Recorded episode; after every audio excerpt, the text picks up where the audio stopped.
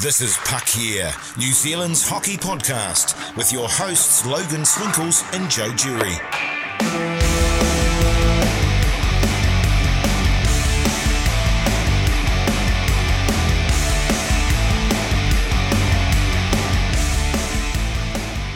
Hey guys, we're back. It's Puck Yeah Podcast, and uh, if you don't remember who I am, I'm I'm your host, uh, Logan Swinkles, my and my beautiful co-host who's got his beard back is Joe Jury.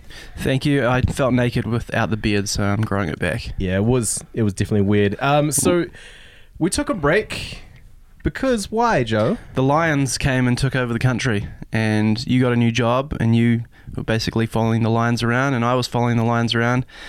Uh, it basically killed both of us, so we needed a break.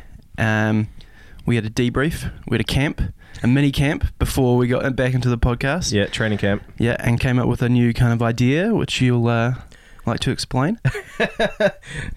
I guess uh, being at Crowd Goes Wild, I should be better with words. Um, yeah, so we decided we're going to change directions a little bit here and not be like every other hockey podcast. We're going to do basketball. yeah, because there's not enough basketball coverage in this country, um, or maybe curling. I don't know. Um, no, we we're changing direction because we felt like we were just being like every other hockey podcast out there that just dissects the week's hockey news. And let's be honest, being down here in New Zealand, it kind of gets filtered down here. Um, whereas you know the podcast that you know you and I might follow in Canada or the US probably a better for that. So we thought, you know what, we have this unique opportunity here in New Zealand. We've got a lot of interesting hockey stories to tell, mainly because uh, when most people hear that there's hockey in New Zealand, they don't believe us. No. Um, so we thought we would, yeah, let's do that. We'll tell the stories of uh, our people and, and the people that come here to play. So to start off with, we're, we're going big. We got uh, we've We've got Ian the Wannamaker big- here the with big us. stars. How's it going, Ian? Yeah, not too bad. That's very flattering intro there, guys. Cheers. Hey, you're welcome, mate. Uh, so yeah, if you didn't know, Ian Wannamaker uh, used to play for the New Zealand Ice Blacks and spent the majority of his career playing with the Botany Swarm. And also a season playing for the Le Castors from the BHL. Can't forget the BHL. uh, so starting off, Ian, um, did you know that you have a Wikipedia page? Oh, it's kind of been floating out there. Some of my, uh, I'm also a school teacher, and one of the kids kind of, they look you up a bit, and then they, uh, they, they mentioned it, and they kind of said, "Hey, sir, you know you got a wiki page?" I'm like, "Oh no, I play it down," but didn't know I had a page, but uh, apparently we do. Uh. Not we, you. Me, yeah, yeah. um, how old are the kids that you teach? Because that could be quite dangerous. Because they could be jumping onto that page and editing it to put some quite interesting things into Yeah, do you it. keep it? Do you keep a check on it? Ah, no, I don't really look at it to be honest. Um, the kids, yeah, no, I teach high school level, so anywhere from you know first form up to seventh form. right in that age to um, do terrible things on the internet. Probably any age these days. Uh, Yeah. Every kid's got a smartphone. Um, us being old. Uh, so if uh, if you're listening and you- you're probably picking up on that accent there, so you're originally from the great Mississauga, Ontario. That's right. The yeah, great, wow. the great yeah. Toronto. Uh, so how old were you when you moved to New Zealand? And, and uh, why I would have you move? been straight after I finished my undergrad degree, so I would have been early twenties, um, and then moved down to Dunedin in the deep south. In fact, that's why I play for the uh, South Island team when we represent the skate of origin. Uh, so yeah, I, I first moved down there when I was early twenties. Did my uh, teaching diploma down there, and then moved up to uh, the big smoke of Auckland when I got a job, and kind of been here ever since. Did you meet a? Is it the classic meet a Kiwi girl here and then basically stay? Yeah, that has a bit to do with it. Yeah, certainly. nice. Very Nice. good. Um, now, so what about your like junior playing career in Canada? Like, who did you play for, and is there any kind of notable people you played with growing up? Um, I was a bit of a suitcase, the, uh, so I that means I, I traveled around a little bit. Uh, juniors, I got up to um, Tier Two Junior A, Provincial Junior A in Ontario. Played with uh, Brampton Battalion a little bit, um, with the local Mississauga Charger team. Um, notable players. There's some guys that uh, playing in the NHL currently that I played with. Some guys that played in my high school hockey team. Guy like uh, the janitor, Matt Stajan. Um, other guys that uh, probably lesser known guys that uh, one guy in particular, a guy named Adam Mayer, who I um, had a hockey school in in Dundas, Ontario, and uh, this was summer hockey, and he was probably the heaviest wrist shot I've ever seen, besides like a Joe Sakic or a Wendell Clark. But yeah, I've, yeah, a lot of lot of players. Um, very fortunate to play with a lot of good, good, talented guys. But yeah, um, who would have thought here in New Zealand? now, hockey. dur- during my little bit of research, uh, I always find Elite Prospects is a great place to go to try and find out stuff on uh, you know people around the world that play hockey, um, and then you know it lists all the teams you played for, and then there's one um, the the Ajax Axemen. Oh yeah, that was another junior team I played on. I probably would have played listed as one game. Probably had a couple Yeah, of minutes. I think it had Pens. one game on on there. Yeah, but yeah. when you click through on the roster, it had Brian Elliott in goal. Ah, okay. So I don't know if you remember that, but apparently you played with Brian Elliott. Who who is he with? Is he with Calgary? No, that was He was no, with he was with Calgary. he was the with Calgary. experiment. He that is was- now in the goalie graveyard of Philadelphia. Oh, yeah. Well, I, I did not uh, recollect that, but thanks for bringing that back. I mean, I had some good memories in Ajax, but um, junior hockey is, is uh, either you. The kind of the coach said to me on the bench. This was after a week long training camp. He uh, we had a gray team against the uh, against the white team, and on the bench, he's like, "All right, go. You guys are out next. We go out there." I uh, had a two on one as like a Joe Thornton doppelganger that I am, I chose to pass. the other guy scored top shelf, get to the bench, gives him a pat on the back, and then uh, nothing to me. And I thought, oh, that's a bit strange. He gives the other coach a little nod. Next shift, I go to take the face off. I'm a centerman. And the other guy has my helmet off and uh, a couple of shots, and I, and I was out cold. Woke up on the bench. Ooh. So, needless to say, uh, playing junior hockey was, was challenging, but uh, waking up with smelling salts, not knowing where you are, ready to fight, and uh, I was already KO'd. So, I had two fights in my uh, hockey career, and That one went well. that one, yeah, went a bit south. was the other one with the Swarm? Oh, actually, you know what? Uh, I have had. Well, it was an attempted fight. It wasn't really a fight. Uh, I'm not. A, I'm not a fighter. Uh, against one of the uh, current coaches in the league, uh, Oh, Anatoly. He. Um, I don't know. Maybe he thought I said something to him in Russian about his mom or something. I had no idea what had happened. can you speak Russian? No, I no, I can't. Not at all. so he uh, he kind of charged over at me, and I'm thinking, okay, he wants to fight. So I I dropped down like I'm going to drop my gloves, and I dropped the gloves. And as I dropped them, he came in with a stick and just cleaned me right out with a cross check, and then uh, that's how I got one of the scars on the face. That's a um, that's a nice guy, isn't he? Just comes straight at you with a stick in the face. Oh, you, I mean, you see that all the time. Uh, you know, obviously, you know, hits to the head, cross checks to the head. There's something that they're trying to, you know, stamp out of the game, but um, it is unfortunately, I think, something that's always going to be there. You know, you can penalize it, but in the, I guess, in the heat of the moment, things like that will just happen. I wouldn't really know because I haven't hashtag played the game, but I'm, I'm sure, you know, sure you guys, especially you, Joe, you get, you get dirty with your stick. Uh, I people just take runs at me all the time. I don't know what it is. You're just such a threat out there. Uh, no, it's just more they they think they I think they know that they can beat me up, so they just pick on me more than anything.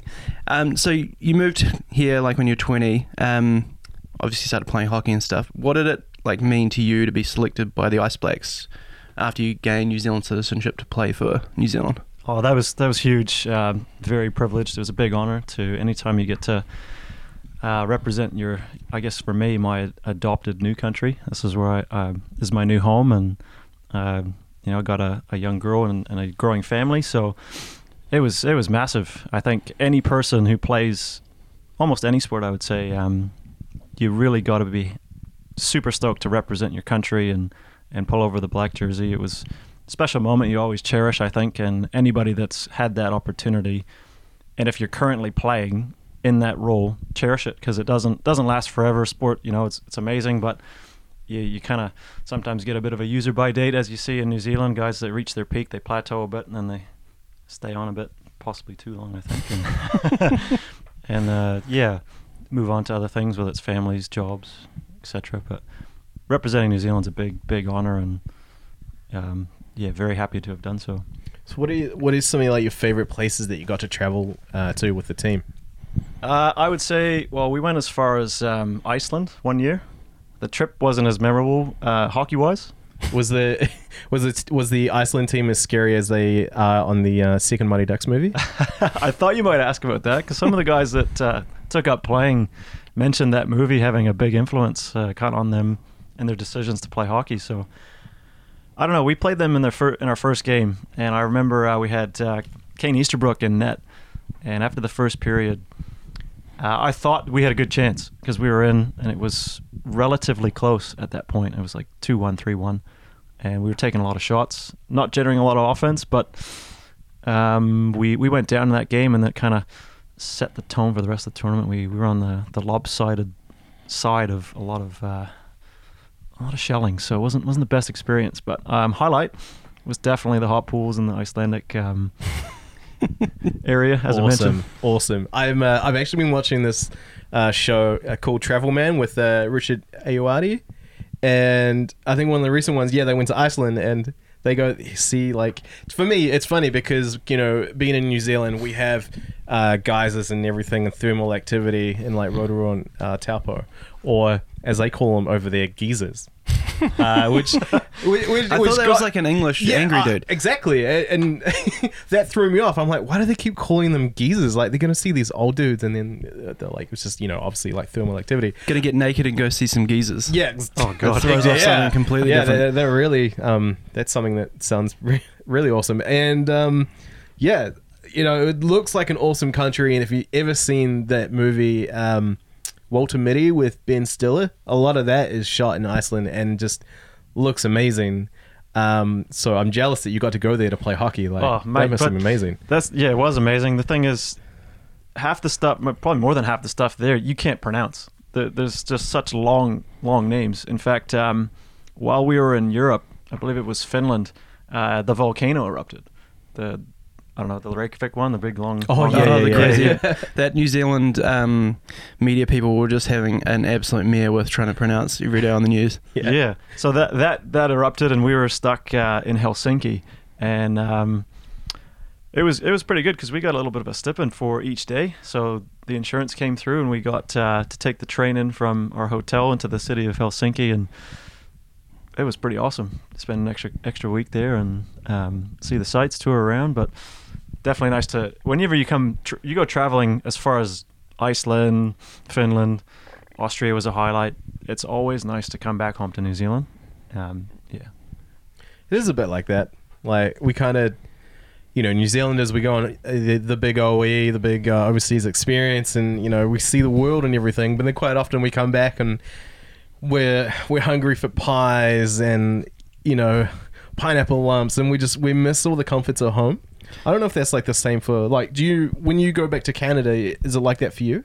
Oh, definitely. I think the the first stop for any kind of Canadian kid is um, Tim Hortons. It's like a coffee and donut shop uh, that, that's that serves kind of well, my wife would say horrible dirt coffee, but it's somehow addictive. Um, yeah, it's besides like uh, playing hockey, maybe drinking beer, I guess as well. And Tim Hortons is highly rated by Canadians. I rate it. I did the Tim Hortons. It was good. It was uh, oh, what did I get? I got some. What are the tiny little Timbits. timbits? Yeah, Yeah, I I, had a- uh, I had a lot of that's those. one of my first stops because I'm going back to Toronto in November. Uh, that's definitely one of my first stops. That and um, eating my weight in poutine. but yeah, I always uh, li- little hot tip for anyone that does go to Canada and go to Tim Hortons is when you get an ice cap, ask them to make it with chocolate milk. Oh yeah, yeah, Game that's changer. favorite. Yeah, that is a game changer. It's a right winner. there. Um, so is there where else? Where else have you been with the Ice Blacks? You you mentioned uh, Finland and um, Iceland, but where else did you go? Uh, the first trip I did was in Estonia, which is a Baltic country, but uh, a bit unusual playing in, in Estonia. It was really eye opening to play there. Um, Iceland, Estonia, Australia in 2011. Got a silver medal there. Australia. And we also played in Turkey. I believe you mentioned that uh, travel show. I think they did a bit of a doco on, on traveling to Turkey and uh, visiting all the sites in the, the Blue Mosque. And Yeah, yeah, I think that, yeah they did actually. It's a really good show on uh, Juke that you should check out. If uh, Richard Ayoade is a very funny man. see the guy from IT, IT Crowd. Crowd? Yeah. Ah, okay. Although he keeps bringing up, uh, the, the show has this really amazing tagline, and it's like it starts off and he's like, "We're here, but should we have come?" it's just it's just so clever. is he the gadget man as well? Yes. Yeah, the Oh, gadget. right. yeah. He, he brings that up uh, every show. Right. So he's trying to push his other shows while being on the show. yeah, it's a very good show. That one. Clever marketing. So you're the uh, you're an Ice Black from 2010 to 2015. Do you think New Zealand's game, I guess, on the the top level is getting stronger? Have you seen it grow and become more prominent in your time? I guess. I think uh, it's it's kind of wavy uh, to answer that. In, in the time that I played, uh, I think I took a break in one of the years when uh, my daughter was born. But it's very wavy with, with guys, and, and I think a lot has to do with what guys are doing commitment wise, whether that's their, their job or their you know um, family commitments, university, and where the tournament is and the cost. Because cost is such a huge kind of factor or barrier for guys to play. And um, like Iceland, I, I think the team wasn't as strong as it could be. And when when the tournament was hosted here in New Zealand just recently, we we showed our strong team. And I think that if we had that team consistently every year, the results would be a lot better. Hmm. So uh, New Zealand can always get better. That that's probably where, what I'd like to say is that there's always going to be improvements with with hockey here in New Zealand, but it's very wavy and a, a lot. What I'd like to see, or I'd love to see actually, is more emphasis on the kids and growing a really strong kind of base foundation for kids to kind of get taught. Maybe a group of 10, 12 kids, and then move them up and, and really get them good coaching from a young age and, and see them through like a bit of a pathway.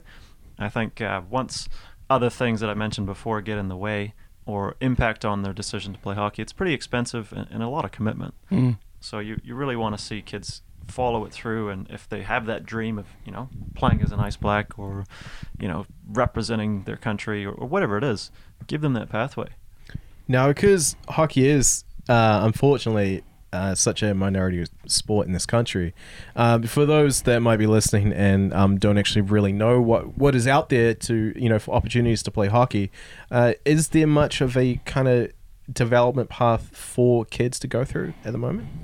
I think so. Um, we've got again, it falls on the shoulders of a lot of good volunteers, and there's certainly a lot of volunteers involved in the in the hockey communities here, but you just don't really know about it unless you talk to somebody who's played. And I think that's the area I'd love to see targeted is the the person who's never played the game, doesn't know much about it, shows up to an ice rink, has a good experience, Yeah. and then can bring that to somebody else and their friends and say, "Hey, look, oh, I tried this, I did that, got some great coaching."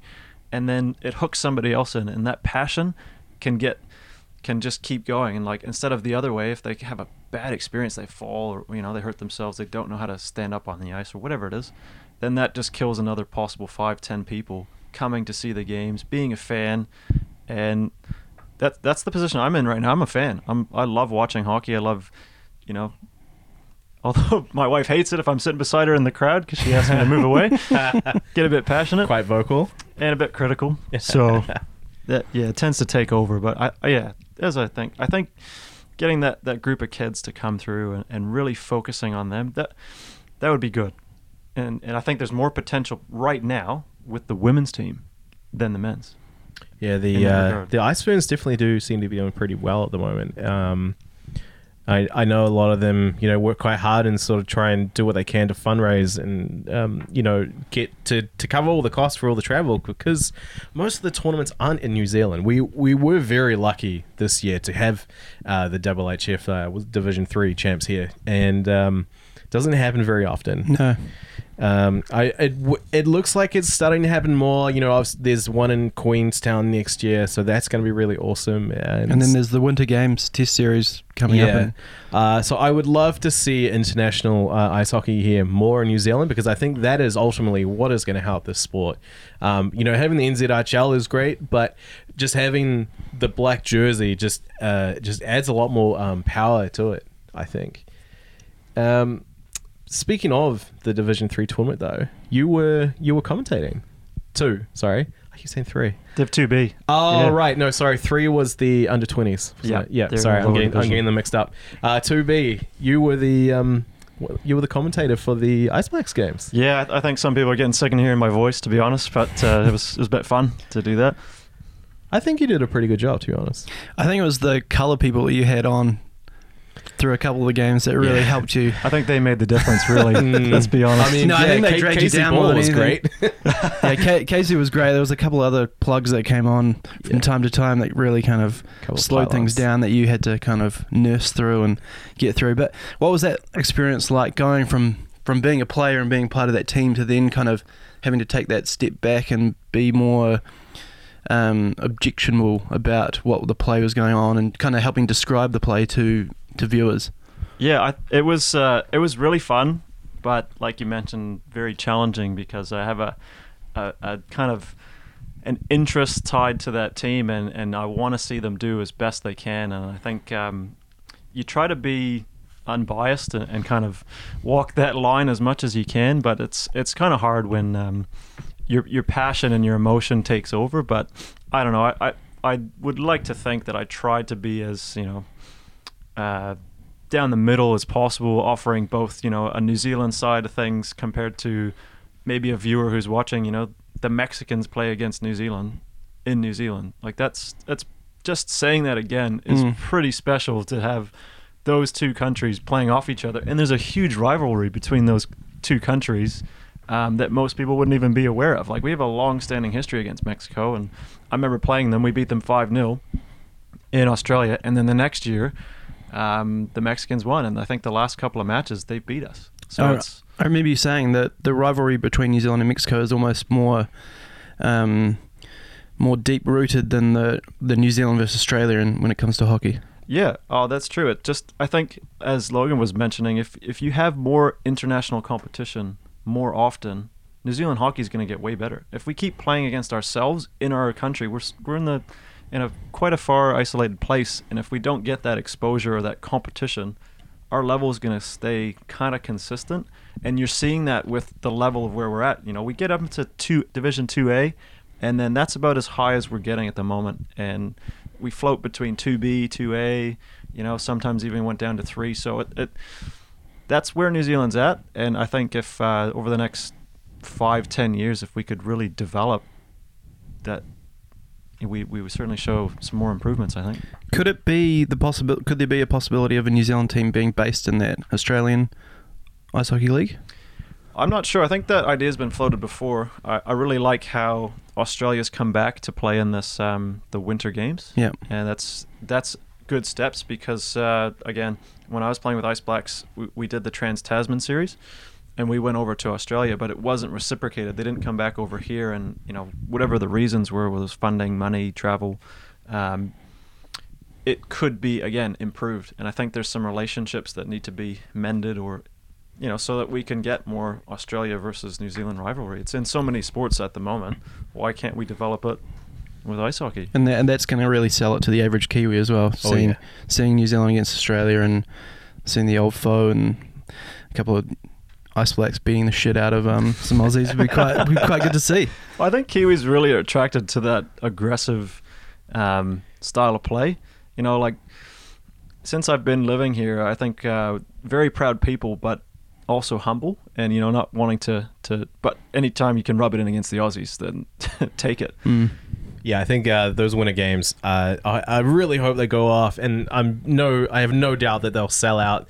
Uh, that Queenstown rink is just going to be manic, and I, I really hope to be down there for that. Um, not sure what is happening in the way of TV coverage of it. I'm sort of working on things there at the moment for it. Um, trying to get down there, um, either uh, as us as as Yeah or um, with Crowd Goes Wild or even just filming the games. But at the moment, it's it's kind of all up in the air what might actually happen. But I think if we can get that series on TV in some shape or form, um, you know, people can be like, oh, what New Zealand playing Australia in ice hockey? Like that's that's cool. Like it's it's just another thing to hate Australia, you know.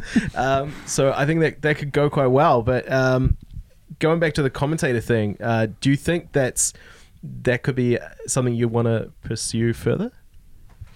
I don't know. That's a that's an interesting question. I think um, like people have been re- really kind to me, saying, uh, you know, you did a pretty good job. Why don't you try it again and, and keep it up?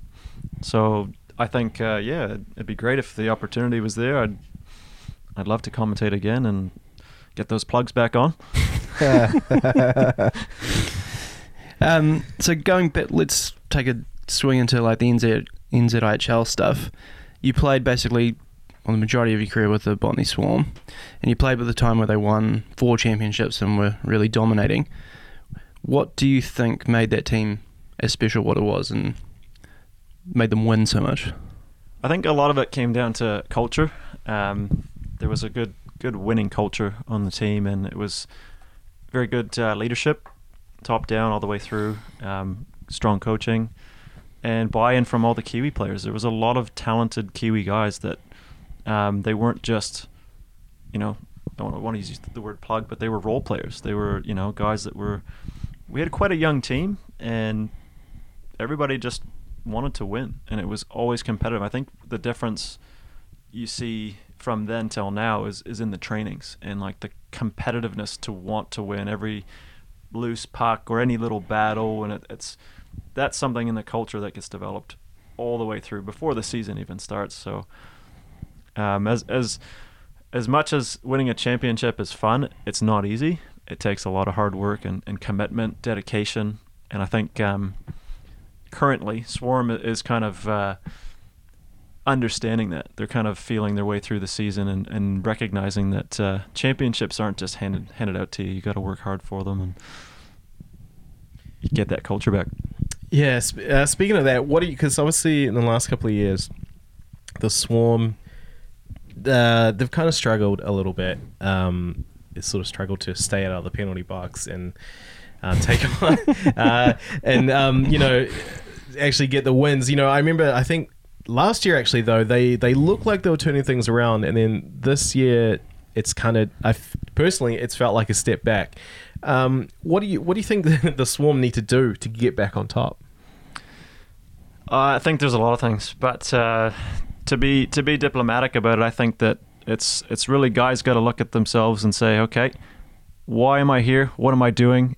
Do I want to win? What am I doing to help the team win? And am, am I putting the team first? So I'm a big team team guy. I'd really like to see that team first mentality, and I, I also believe in performance.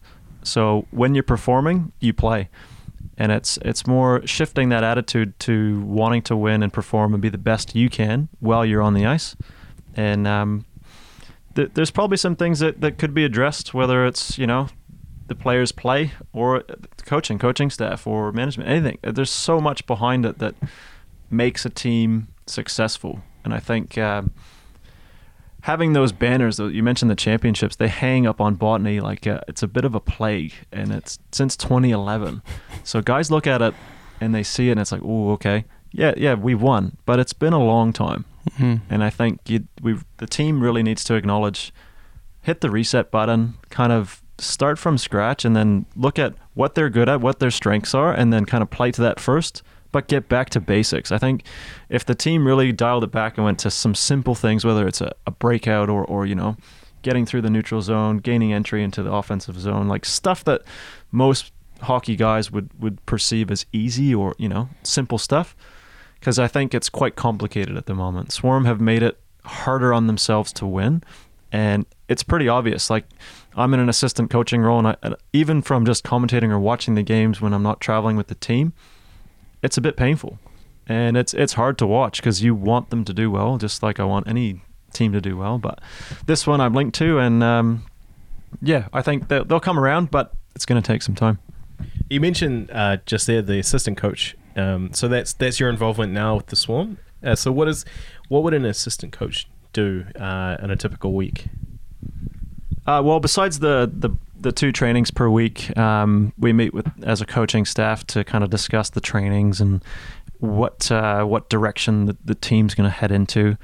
Um, I, I kind of look after some of the forward lines uh, in combination with there's um, a fellow Canadian guy named Sean Sean Cormier. He's come in uh, a little bit late in the piece as we've had some coaching changes. Uh, the long-standing coach um, Andy Kaiser had uh, he's he's moved on now, and, and he's kind of, I guess, in some ways, passed the mantelpiece over to Jeff Jeff Boehm, who's the the head coach, and so Sean and I kind of call the, the forward lines, and, and Jeff runs the, the defensive lines, and he does the overall bench management, I guess, and runs the trainings. so yeah, that, that's kind of the setup at the moment. So assistant coach, I just call the lines and do a bit of yelling. nice, and, and looking very suave in those swarm jackets. Yeah. I might add. What's it been like going from the, the transition from being a player, being part of that, that team and that squad, to now being standing behind the bench as a coach? Yeah, it's an interesting one. It's uh, I, I I love the playing. I, I still perceive myself as a player because in my mind I, I know I can play. But You're still When- the captain of the Les, uh, Le Castors in the. PHL. something to hold on to. um, yeah, but coaching it, it's just a it's a different element. It's a different look at the game, and you really have to take a couple of steps back to. Okay, what's what's this player doing? What are they thinking? How can I get the best out of them? Again, it, it's it's almost like you need a little bit more in a bloody degree in psychology to understand what's going on. Because there, like I said, there are some challenges, but it's it's rewarding when you can get a team to do well and kind of buy in, doing doing what you're asking and executing. Yeah. So, do you see uh, the NZHL growing further, or do you kind of see? Because I know there's there's talk. Obviously, Wellington are trying really hard to get a rink going, and if that happens, hey, we could have a Wellington team, which I think would be awesome. It would be nice to have another team in the North Island. But do you do you uh, personally see the NZHL growing, or do you kind of see in like maybe going to say like a semi-professional level, or do you think it will kind of stay this amateur status? Uh, ideally, I'd love to see it get into that semi-pro level, but it's going to take some time. I think um, it very much is amateur level. Um, I'd love to see a team in Wellington. That would be awesome. That'd be so good for the league. Like, there's a lot of players down there that uh, that, that play inline hockey and are, are quite uh, dominant. The Penguins team for inline has, has won numerous national titles. Yeah, if good- they could translate that over to the ice, Good friend of mine is on that team. Yeah, that's really cool. And then uh, Cam Lee, and there's uh, Luke Turner, a listener of the show, and then um, yeah, there's a lot of passionate guys down there that would love to see hockey grow. So yeah, that'd be cool. But Yeah, well, I, like I, like as I said before, I'm a fan of the game of hockey, and that includes all forms of it, whether it's on the ice or inline or you know playing ball hockey in the street. As long as like people are passionate about playing, and I think passion can take you only so far, and there's going to be a need for money if this league's going to grow, and the people that run the league kind of maybe they need to look at what direction they want to take. Do they want to concentrate on winning now and bringing in top imports for their club, for their region, so they can win right now this year? Or are we going to develop more Kiwi players to develop the Ice Blacks and look further ahead instead of staying at the same levels that we're at now so we can progress?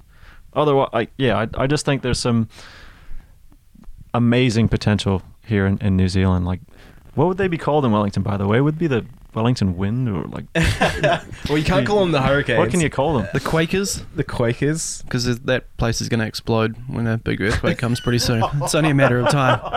It's probably not a good idea having I all of New Zealand's infrastructure in that one town. no, I think the it, the favorite one seems to be the Wellington Capitals. Makes sense. Yeah, if if we're going if we're going to find like if we're just going to copy like from another team, uh, Wellington Capital seems to be the one that people favor, but you can't obviously you can't call them the Wellington Penguins because there's well one there's the Dunedin Penguins down in Dunedin that play ice hockey, um, and then they're just going to confuse with the Wellington Penguins that play inline hockey. Um, but yeah, who knows? Um, give it a few years, and I mean, because there is a lot of support for that rink uh, coming up. Mm. But I'm just wondering here: Do we open that import can of worms? Because it's a, it seems to be a debate that there always floats on the NZHL Facebook, especially uh, maybe this season when um, when the, the import line on the Admirals Mm. is just destroying. Not that not that we're complaining. Well, I'm not complaining being an Admirals fan, but um, do you think having uh, imports coming in, sort of like the high level that they're coming in now, do you think that is hurting the development of the uh, national players, like the New Zealand players, or do you think it's helping them? Uh, it's a yes and no answer, really, because they're bringing an amazing level of, of play and experience and skill. Um, I, the way I see it, as long as they can give back to New Zealand, to, whether it's to the kids or to their teammates, instead of uh, maybe more of, I guess, in some ways, a selfish mentality. Guys that come in here, because I, I was one of them. Um, let's be honest, foreigner coming in playing hockey, and then now Kiwi. But I don't know. Maybe some of the guys just want to to do as best they can in their off season and then head back uh, and and do well back in their other leagues, which sometimes they regard a little bit higher. Mm. So I think the imports can offer a lot here to New Zealand and to the Kiwi players. However, the other side of it is that when they come in, they're also taking a Kiwi player's spot. If you want to look at it that way, so sometimes the Kiwi guys get dropped down and aren't as integrated. They're not getting that first two line experience all the time, or the power play, maybe a bit of penalty kill, and that can really hurt a player's growth and development if it's not managed correctly. And I think if we continue down the track of every team or some teams anyway that want to focus on all right bring in these amazing imports put them on the same line let's let's try and win as much as we can now so we get a championship i'm all for winning championships but i'm also for the growth of the game and this country i think we can grow the game but you know it's hard because you want to win there is there is some steps in place to obviously uh, there's f- only each team is allowed five imports and they have to manage manage their minutes as well um, do you think that's enough or do you think uh, there should be more limits to help New Zealand players get more ice time or I don't know. I don't know what the recipe is. If there's like a, a, a time restriction or like managing minutes, it's it's get it. We're getting into like the really finite details of of, of who plays and when. And if you look at it from the the goaltending point of view, I think an import goalie is only allowed what two thirds of the playing time, or well, that's actually quite a lot. And I don't know. There's been some years where that's been pushed a little bit Mm. and stretched. So how is it being reined in? And like, what are the consequences if it's pushed too far? But yeah, I, I don't know. I, I still want to see Kiwi guys um, growing and developing instead of being kind of stuck. And like, if you're a third, fourth line and you're putting all that time and commitment in, and you want to go somewhere, you're you're being prevented from doing that when you always bring in imports and the you know unless they're working with you and training and teaching you things and upskilling you, you're not going to get any better. is that something that you you would do or were doing as an import like helping the younger Kiwi guys when you were with this when you joined the swarm I think when I first started, it wasn't something that was that even occurred to me. It it was more, I guess, as you get older and even as a player, you you realize, okay, it's not just about you and your play. There's there's more than you on the team, and if you want the team to get better once you leave, how are you going to get those guys to come up and, and bring them up? So. I guess in some ways I am doing that because I'm coaching, but um, while I was playing, um, maybe a little bit. I mean, the coaching staff they recognize uh, senior players, I guess, and they kind of put different demands on them, whether it's leadership or, or you know, if it's little things in training like taking an off ice fitness or, you know, leading a session on how to break down a power play, whatever that might be. So I, I think, yeah, depending on how the each team organizes it, that can that can lead to some success and results. Yeah. Would you say you were instrumental in helping uh, Swarm captain Andy Hay become the great New Zealander that he is today? Oh no, he's done that all on his own. He's he's a good leader. Uh, there's no question about it. He he's he kind of embodies the the swarm and and really uh, not just the swarm, but just um, positive Kiwi person really. And he, he like works hard. You know, he's he says the right things at the right time, and guys look up to him for his leadership. Um, yeah, I hope he, he keeps it up. He's he's certainly clocked up, up enough games in the NZIHL. He um, revealed something shocking when we interviewed him. He's actually from West Auckland. Yeah, that's true. Yeah, they, uh, they, they drew the lines there. yeah, so he he switched over to the east side and has been part of the Swarm for the whole time. Um, and you're talking about him playing so many games. You were actually part of the the hundred club for the NZIHL, playing over 104 games. What are kind of your favourite memories and moments from your your career?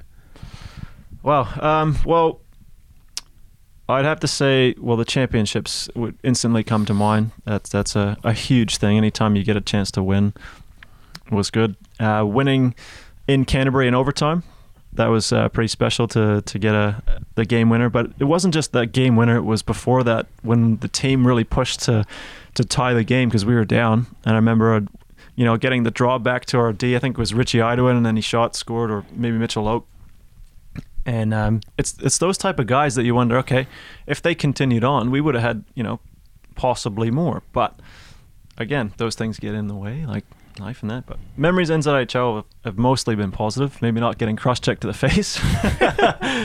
and even when uh, Avondale didn't have its its new rink, like it was, I used to call it the chicken wire. If you you, you try and ring the puck around the boards, and then if go too high, get stuck in the mesh. Yeah, people might not know it, but the the Avondale rink didn't used to have glass.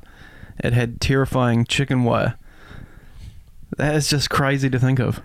So, so, so just think, thinking that, um, what you if you get checked into the boards, your face could get like grated up against this chicken wire. Yeah, totally, totally possible, and it was a very strange reality. Like, I, to be fair, I, when I when I moved to, to New Zealand, I didn't didn't even know there was hockey here. It sounds like ECW wrestling. Oh, it was it was unbelievable. I mean, you asked me about memories of the NZHL, like that one of the championships when we played in, in for the finals down in Canterbury, we were changing in a shipping container outside while it was snowing, and um, that sounds like the crash here, China. oh Yeah. man, it was you know Just It's just put, the- very put these bizarre. guys outside in a shipping container. yeah for you know not even like giving you a space in the actual rink. Say, oh no, you can go outside. Like that's good good hospitality. Hey, you're Canadian. You're tough. You, you you can handle the cold. Oh mate, we were outside making snow angels, so we made the most of it. exactly, exactly. Um, what about because one year you were even finals MVP. Yeah, that that uh, against uh, West Auckland. Sorry, guys. Uh, it was uh, yeah, pretty pretty special. I guess I remember getting that empty netter to seal it. I think it was pretty close, three one game. Um, played through a bit of injury as well because I remember getting hit, popped my shoulder in place there, and then uh, kept playing. And um, but that's it. Hockey players are a bit silly that way. They they ignore pain and have that adrenaline going, and when your desire to win takes over. But yeah, it was uh, yeah, pretty special moments there. Um, now, sort of going back to the, the growth of the sport here, um, what else do you think the NZHL or just the federation could do to help grow um, the sport further in this country? And because right now, um, you know, as you said, it's it's a very niche sport. Um, I know, like Joe and I, we try we try our darndest uh, in our jobs to give it some coverage, but it's it's only from time to time that can happen. Really, you can't in a rugby playing nation. It's quite hard to shove hockey down people's throats very often. But um, yeah, what do you, what do you, what do you think is some ways that could help that the federation could help um, aside from you know developing the kids? You know, there's obviously there's more to it than that. Yeah, I think um, one of the ways I would start targeting the fans, if possible. I mean, there's if you look around the league and they they track the attendance, um, and, and they're not getting a huge amount of people coming in through the gates. So, but I, I would kind of target them and their friends and their families and, the, and their kids as well. But start kind of identifying them and saying, okay, what's brought you here today? What do you actually know about hockey?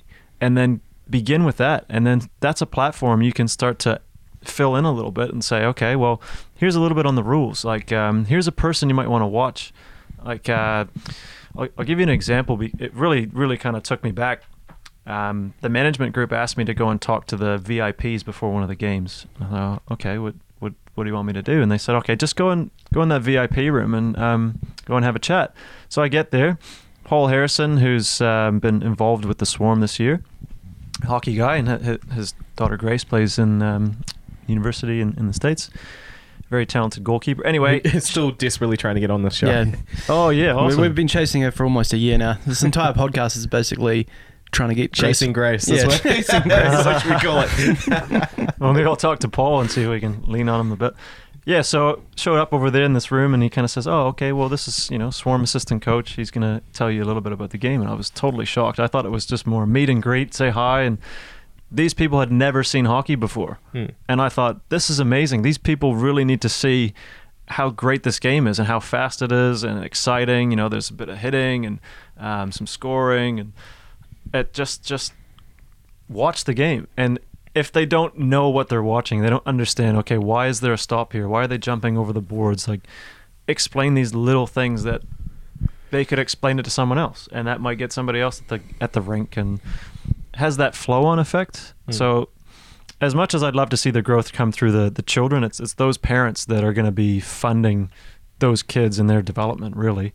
And um, if, if there's more sponsors, because the Stampede, they've got that Sky City sponsorship, Mm. awesome. I think uh, players can probably do a bit more as well, promoting the game, whether it's through the coaching side, giving back, or you know, getting involved in the community. Do a little showcase. Use the the outdoor rink that comes into the city. Um, dress up in their gear and say, okay, you know, this is what we wear. Show show what you do. Oh my god, could you imagine that? So like in, in Auckland, like downtown Auckland and Aotea Square, every year, Paradice put out um like a temporary rink, and like it's not really like proper ice; it's quite slushy. But could you ima- could you imagine like a little game of uh I, like hockey breaking out and Little kind of one-on-one, kind of between the admirals and the swarm. That'd be quite quite fun. People would want to see that. I mean, Hmm. I, I was yeah, I'd love to see that too, but I was disappointed for a few reasons when when going to some of those uh, pop up rinks. The ice was poor. The conditions are so bad. They pump so many people through there. Mm. The ice isn't very well maintained, and they charge you for lessons. I, I saw it. There was somebody, uh, you know, paying thirty bucks for thirty minutes to learn how to skate and I was I was shocked because you can't skate on ice that's been chewed up by three four hundred people and hasn't been maintained and hasn't been groomed and fresh and it you're asking someone to fail right away who's probably never experienced it before And pay for it. and pay for it. that just totally blew me away, and I was like, I, I would do this more for free, or at least on a proper proper sheet of ice, you know. And Yeah, if that's their Yeah. first experience of, of skating in ice and it's dirt, terrible ice, it's, they're not going to come back, really, are they? no? yeah, No, you're you're right there. Um, but that is, God, can you imagine that? I'm just trying. I'm just trying to imagine right now, like uh, like a winter classic kind of environment. I just I feel like could you imagine? I know it, this is just complete daydreaming here, but if we had something like that at Eden Park, just what a spectacle that would be. awesome. That would just be amazing. Home of the All Blacks, and here's the Ice Blacks playing outdoors against Australia. Like, um, if you're a really, really rich person listening right now, could you Which maybe we have co- heaps of them. There's so many rich people I listening know, to this right? podcast. Oh, we we we appeal to rich people. Um, so could you maybe get in touch with us and let's make this happen? Because how that would be that would be amazing for the sport, I reckon. Um, but let's uh, let, let's get a bit lighter here. What's your fa- what's your favorite hockey movie? Ooh, hockey movie. Um, well, I, yeah, bit of an old school guy. I like Slapshot. That's uh, that's a bit of my all time Is there favorite. anybody that doesn't pick that as their number one hockey movie? I don't know. It's hard to say. It depends on where you're from, I guess, and, Right. and your your frame of reference. Because here, some people instantly go to that Mighty Ducks movie, and when you kind of learn about hockey. But yeah, child of the '80s. I, I yeah, influenced by that movie for sure. I'm gonna drop a little bomb here. I've never actually seen Slapshot. Just stop at Slapshot one. Don't see the second. That'll be my. I, I my want like it's it's there on like uh, it's there on the iTunes store and like I I want to watch it and like I know it's iconic, but yeah I've, I've never seen it. That's your um.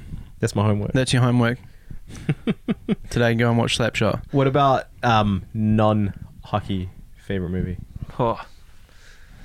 Good question. I don't know. I've seen a lot of lot of films. I actually used to work at a movie theater, to be honest. Um, licensed projectionist. So I'd- the guy that, that run the movies up at the top there, that was that was one of my jobs. Uh, I don't know. I think Slapshot still rates up there for me. I don't know if I put it as my number one, but um, yeah, heaps of heaps of good movies. It's a good. That's Hard a good um thing. Like you know how Auckland do those outdoor movie things in the summer and stuff. Could one one way to get hockey into the the general populace is play Slapshot on one of those things. It'd be quite an enjoyable thing for people to go and watch, and maybe don't bring your kids. Yeah, Yeah, I, I was gonna say of those isn't movies, I don't know. Slapshot a semi-violent movie? Oh yeah. Yeah, and there's pretty um some good offensive language in it as well. That's like um this the same with Goon. Like absolutely love that movie, but it completely glorifies the brutality of the sport, which actually for a New Zealander might not be so bad.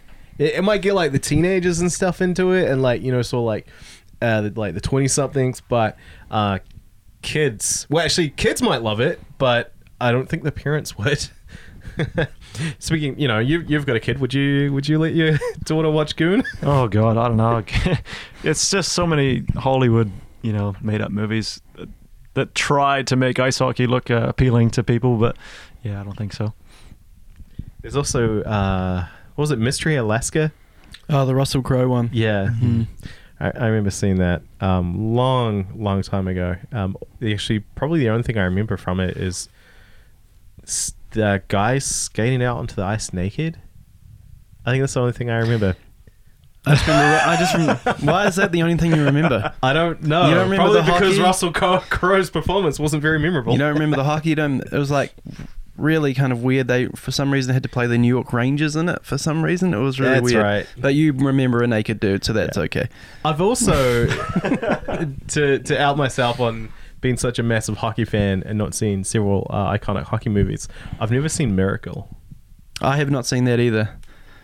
That's the the Team USA one, is Yeah. isn't it? Yeah. That's one that I, I I definitely have to see as well. Have you seen that? Yeah, yeah, yeah. I actually got it on uh, a DVD that dates it back a bit, but I thought you were going to say VHS. VHS no.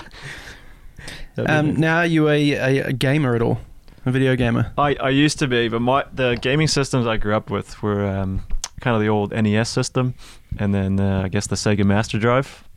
Big fan. Actually, my, my brother-in-law sent me over a um, the the Master System. Kind of you can plug it into your TV and Yeah. play some of the old games. That's been fun. But recently, I um, I gave away my PS3 to uh, a couple of flatmates so they could enjoy that. But Whoa. yeah, not not big into it anymore, but used to used to dabble. I have uh, I have that little mini Nintendo system that's got like yeah, which you plug into your TV and it's got like Super Mario Bros and everything. That's pretty sweet. One of the maybe 200 people in the world that have one. What was the game on the S- Super NES? It was the was it just called ice hockey? Yeah, yeah, that Yeah. one with the you basically got your your your skinny guy, the big guy, And- and your the guy who can shoot and Yeah. move. That was that was an awesome game. I used to always play. Um, well, the Sega ones were the NHL, and then the year. Yeah. I think the most uh, the one of the best ones was either '94 or '95. Yeah, yeah. That was that was I'd play that all the 94 time. is like the iconic one. Yeah. yeah. Where you can Mhm. make people bleed when you knock them out. I remember because I had a Game Boy and um, I really wanted NHL 96. Because uh, yeah, 95, 96 was, was around the time that I started to really get into hockey. Uh, but of course, really hard to find in New Zealand. So Mm. Have you seen that movie called Swingers? Vince Vaughn. Um, There's a Mm. scene in the movie Yeah. where he tried, like, literally, they're playing Sega Genesis or, or the NES one, and they're trying to make Gretzky's head bleed. that was their whole goal of And Vince you know, Vaughn's playing as Jeremy Roenick and stuff, and they're- Yeah. no, I, I haven't seen that movie. Another There's- one to add to the list, eh? Yeah, there's a few. Well, let, let's be honest. There's a lot of Vince Vaughn movies that I kind of try to avoid, but Fair enough. that, that that one sounds interesting. I'm, I'm down for that. Um, now, favorite NHL team, favorite all-time player, and favorite current player. Ooh, good questions. Uh, well, I'm I'm from Toronto. I am a Leafs fan, Toronto Maple Leaf fan. It's uh, So for Sometimes those that hard to complain admit. that we talk about the Leafs too much, this is probably the point where you can switch off. yeah. but yeah, no, I, I I've always bled blue um, for sure. That that'd be my uh, my uh, NHL team if I had to follow one in particular. But I, I, as you probably picked up, I'm a fan of the game. Favorite all-time player, uh, Wayne Gretzky, hands down. Current player, that's a bit tougher. Mitchy Marner. Well, I've got a Mitch Marner jersey. yeah. You, you turned up one time with a Centennial Classic, Mitch Marner. Yeah, so Jersey. I'm, I'm, you know, I wouldn't, Brought a I wouldn't pick him eye. as my current favorite, but it's a new game right now. You know, like there's so many good, young, talented players playing, and I'm really excited to see this Vegas team take off. Actually, that's going to be going to be really good. They're really targeting, I think, the younger fans as well. Mm. Well, the Just even- uniforms are just really kind of not your traditional hockey uniforms, really, aren't they? Yeah, No, and they they brought out was it Desiigner the rapper like to Yeah. sort of showcase it. Yeah, I think um, you've definitely seen that a lot, and maybe it's steps that uh, you know we can learn from here in New Zealand. Is that you know the NHL and even say EA Sports with the marketing of the next video game is they're pushing the young talent. They're like this is it's all about the new breed, and um, you know I guess having that kind of excitement levels, it must be attracting different fans, new fans. Like uh, my my girlfriend Sarah's been kind of like a Devils fan um, for the majority of her life, and it was primarily from playing, um, you know, in NHL and PlayStation. She always picked the Devils. She liked Scotty Stevens and Marty Brodeur. and of course now um, she's kind of converted to a Leafs fan, loves Mitch Marner, and I think because those kind of guys like Mitch Marner. Um, and not so much Auston Matthews or like Connor McDavid, but some of those younger guys really like to project their personality out there on social media or in like in the media itself. And um, I just wonder if maybe that's something that we should look at to sort of help because we've got a we've got some pretty young, exciting players. Unfortunately, some of them we haven't really seen so much this season, like Ollie Curtis. Um, he got a concussion, I think, in the preseason that you know that ruled him out. You know, concussions are pretty serious business. Um, but you know, we've got a lot of good players. Danny Lee down south, very entertaining player. Um, so yeah, I just wonder if we can tap into that a little bit. Well, it seems to be working for them. I mean, you look at the the Vegas Twitter account, and you mentioned Ollie Curtis. He he's a very talented kid. He went to the uh, IIHF Youth Olympics with um, some of the coaches from from here in New Zealand and represented New Zealand in that capacity. To and he did quite well from from all accounts. I don't know exactly it was like did. a skill. It wasn't playing. It was like a skills comp, right? That's right. Yeah. So I mean, they select all these different people from various hockey country, hockey playing countries, and um, he he represented the the country of New Zealand very well. And I thought there's something you can spotlight. Put the put the spotlight on something like that, showcase it, highlight it, and give it some recognition that it probably deserves or should deserve. And you, you'd you'd hear about more of the up and coming, because I think the NHL's doing that now. They've had the you know, like the likes of the Crosbys and Ovechkins that have been their poster childs for years, and now they've got a y- new young crop of, of young guys that are coming in and lighting the league up, Mm. and they're really gonna they're gonna be the ones carrying the torch. So what about here in New Zealand? Why not try the same thing? Those that's the few I think. Well, for Swarm in particular, they could probably take a page out of that book. Yeah. Just saying. Being, I, I'm glad you said that, not, not me. being a Leafs fan, you must be pretty happy with the current kind of situation that's going on. It's all the in Auston we trust kind of.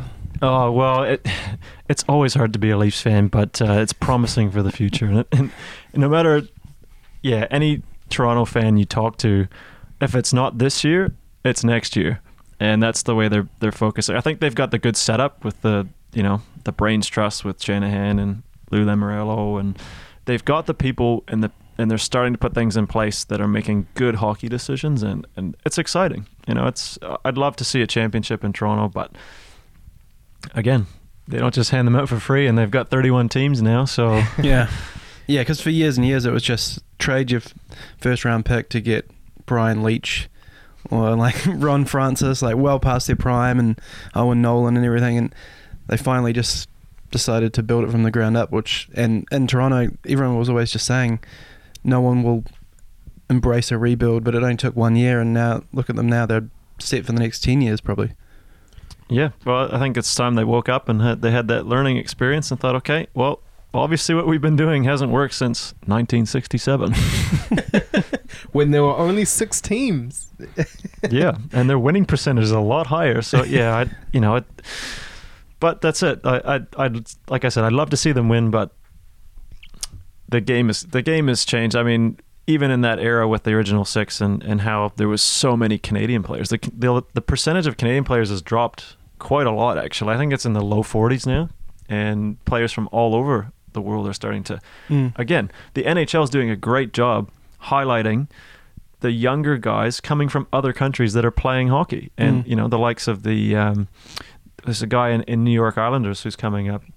I can't remember his name, but What? yeah, he's very talented. He's come through, and then Nathan Walker, a guy I played against for Australia, Oh, right. Yeah, gone for through the Capitals. Washington Capitals system, and and you can see the talents coming through, but they're from different, unexpected hockey markets. I do like that um because I guess Scott Darling's kind of latched on a little bit to the uh, to the Stampede there, and, and like this season, uh, if you look on the back of their jerseys, there's actually a little like thirty with a beard. So he's Oh, cool. Yeah, he I think he donated a bunch of um equipment like sticks and stuff to the team. So um, I, I think that's cool. Even you know when guys come down here. Um, in the like the NHL off season, and obviously they probably would go to Queenstown, fall in love with it. It's basically like a mini Canadian town that somehow got plopped down into New Zealand. Um, it would be cool to see like those guys would come down here and they sort of see what the NZHL is doing and um, let's be honest, they've they've got a bit of the money to sort of maybe help. grow just come down and just Mm. invest a whole bunch of money into into the league So Connor, if you're listening, with your th- twelve and a half million dollars that you've got now. per Uh, year. could you maybe buy one of the teams or buy the league or some- something? You know, invest, invest in this game that's given you everything. it's, um, I, I know Auston would do it, so maybe Connor, you should match. Maybe even like Scott Niedermayer, he came down here years and years ago. He could um take a break from his coaching time of the Ducks. I think he's got a crap load of money. Let's come down and spend it on the on the Red Devils. I think that's that's part of the issue, eh? Oh man, like so many people that come down, they love New Zealand, but then it's uh, that then they're off again. Yeah. it's just just like almost a quick quick stopover, and We're like this little holiday fling that people have. Yeah, in terms of the imports and everything, like how you were an example of you came down, you stayed. How often do those guys come down and then decide to come back, either come back again or stay to keep playing for the same team? Yeah, I that's that's a tough call. I think um, it's it's individual circumstances, but I mean, I I came down. I, I really had no expectations um, in terms of whether I was going to stay or going to go back. It was just kind of one one step at a time. And I don't know if, if these guys that come down here have, have plans like in advance with what they're gonna gonna do while they're here or what they're gonna expect. I mean, some of the, the current imports, um, like one of the guys on the swarm, he, he needs a job. Like he he's got to fund the next six seven weeks after the season finishes because he's still going to be in New Zealand. He wants to look around, but he also needs money. Mm. But he's still going to go back. So I don't, I don't know. It, it's uh, something that probably needs a bit more attention if we're going to, con- as we are, bringing more imports every year into New Zealand to play. How are you going to take advantage of what they're doing? What's in, in place for them to to live, to work, to get to the rink, to give back? And do they just pack up and leave, or are they coming back and they love what they do? You Mm. know, I I really love being involved in hockey. We get to do stuff like this and talk about hockey and critique it, watch it, play it. You know, it, it's it's exciting for me. But I don't know. I don't know how the the import situation is going to be looked at in the future. So don't mind me. I'm just doing a little Facebook Live video, just Yeah, trying it on here. Um, I'd never liked the video. Stick to radio. so yeah, that's why we do podcasts because we've got faces for radio. Hmm. Um, what do what do the teams do? What do the NZHL teams do to try and attract imports? That's a good question. Um, I'm I'm starting to learn that a bit more, but I'd really love to know what they do to get them. To be honest, like how do they market? Who they're who do they? Because you know teams will probably try to target who they need. Do they need a puck moving defenseman? Do they need a, a goalie? Do they need a you know a high scoring winger? Like how do we attract that? How do you market that? Or do they come to you? I think a lot of imports think that coming here that they get paid or um, you know, everything's for free. Mm. I think that's changing a little bit, but I that I think that's why that most teams would need a marketing person or somebody that looks after that sort of thing. Yeah. And being amateur, if it's not looked after, I don't know how is it maintained. Hmm. Yeah, is there kind of a an alumni situation of ex players that are overseas over there, kind of working and telling them New Zealand's a pretty good place to play, or ex Swarm players back in Canada or in, in Europe, anything like that? Uh, Dunno. not not that I know. I think the word of mouth travels quite quite well, and, and the websites are are evolving. But other than that, with depth to it, I, I don't think there's a huge amount of, of depth to how you how we look after it. Hmm. The one thing that um, I think was a bit worrying was when Justin Daigle got that injury, and of course, you know, it was all over Facebook, partly our doing, but hey. Um, and there was a couple of comments there from Tom Tracy, ex uh, Admiral's import, who said that uh, NZIHL was the most dangerous league he's ever played in. Yeah, it's a pretty rough league, and I think, yeah, uh, we we tried at some points to form a uh, like a, a players union, with just different representatives from each club being identified as you know looking after your club and your your team's kind of player safety. But it's it hasn't really got off the ground too much, and I think the more quality imports that we bring in, the standard of play gets lifted each year. And the officiating, as much as um, you know, I've been an official myself. I guess I currently still am, but if the officiating isn't matching that level of play, it's good. Somebody's going to get hurt, and I really fear that somebody will get hurt badly, and then that's going to put off the imports from Mm. coming here, and then and the average spectator as well. that's right. Yeah. And that's going to really hurt the league. And if we want to avoid that, referees need to upskill. I, I think one of my suggestions was to get the refs in the same room as the coaches and discuss some things and not, not kind of say, okay, you did this wrong. You, you know, you stuffed up. More like, okay, here's a situation. What would you call? Hmm. Okay, ask the coach, what's your interpretation of this? Okay, they have their, their say, and then they say, okay, here, this is the rule. You can't dis- you can't dispute what the rule is. Then that's learning. Mm. And I think in 10 years or however long we've had this league, 13 years, they haven't really got to that stage. You know, like there's video of every game.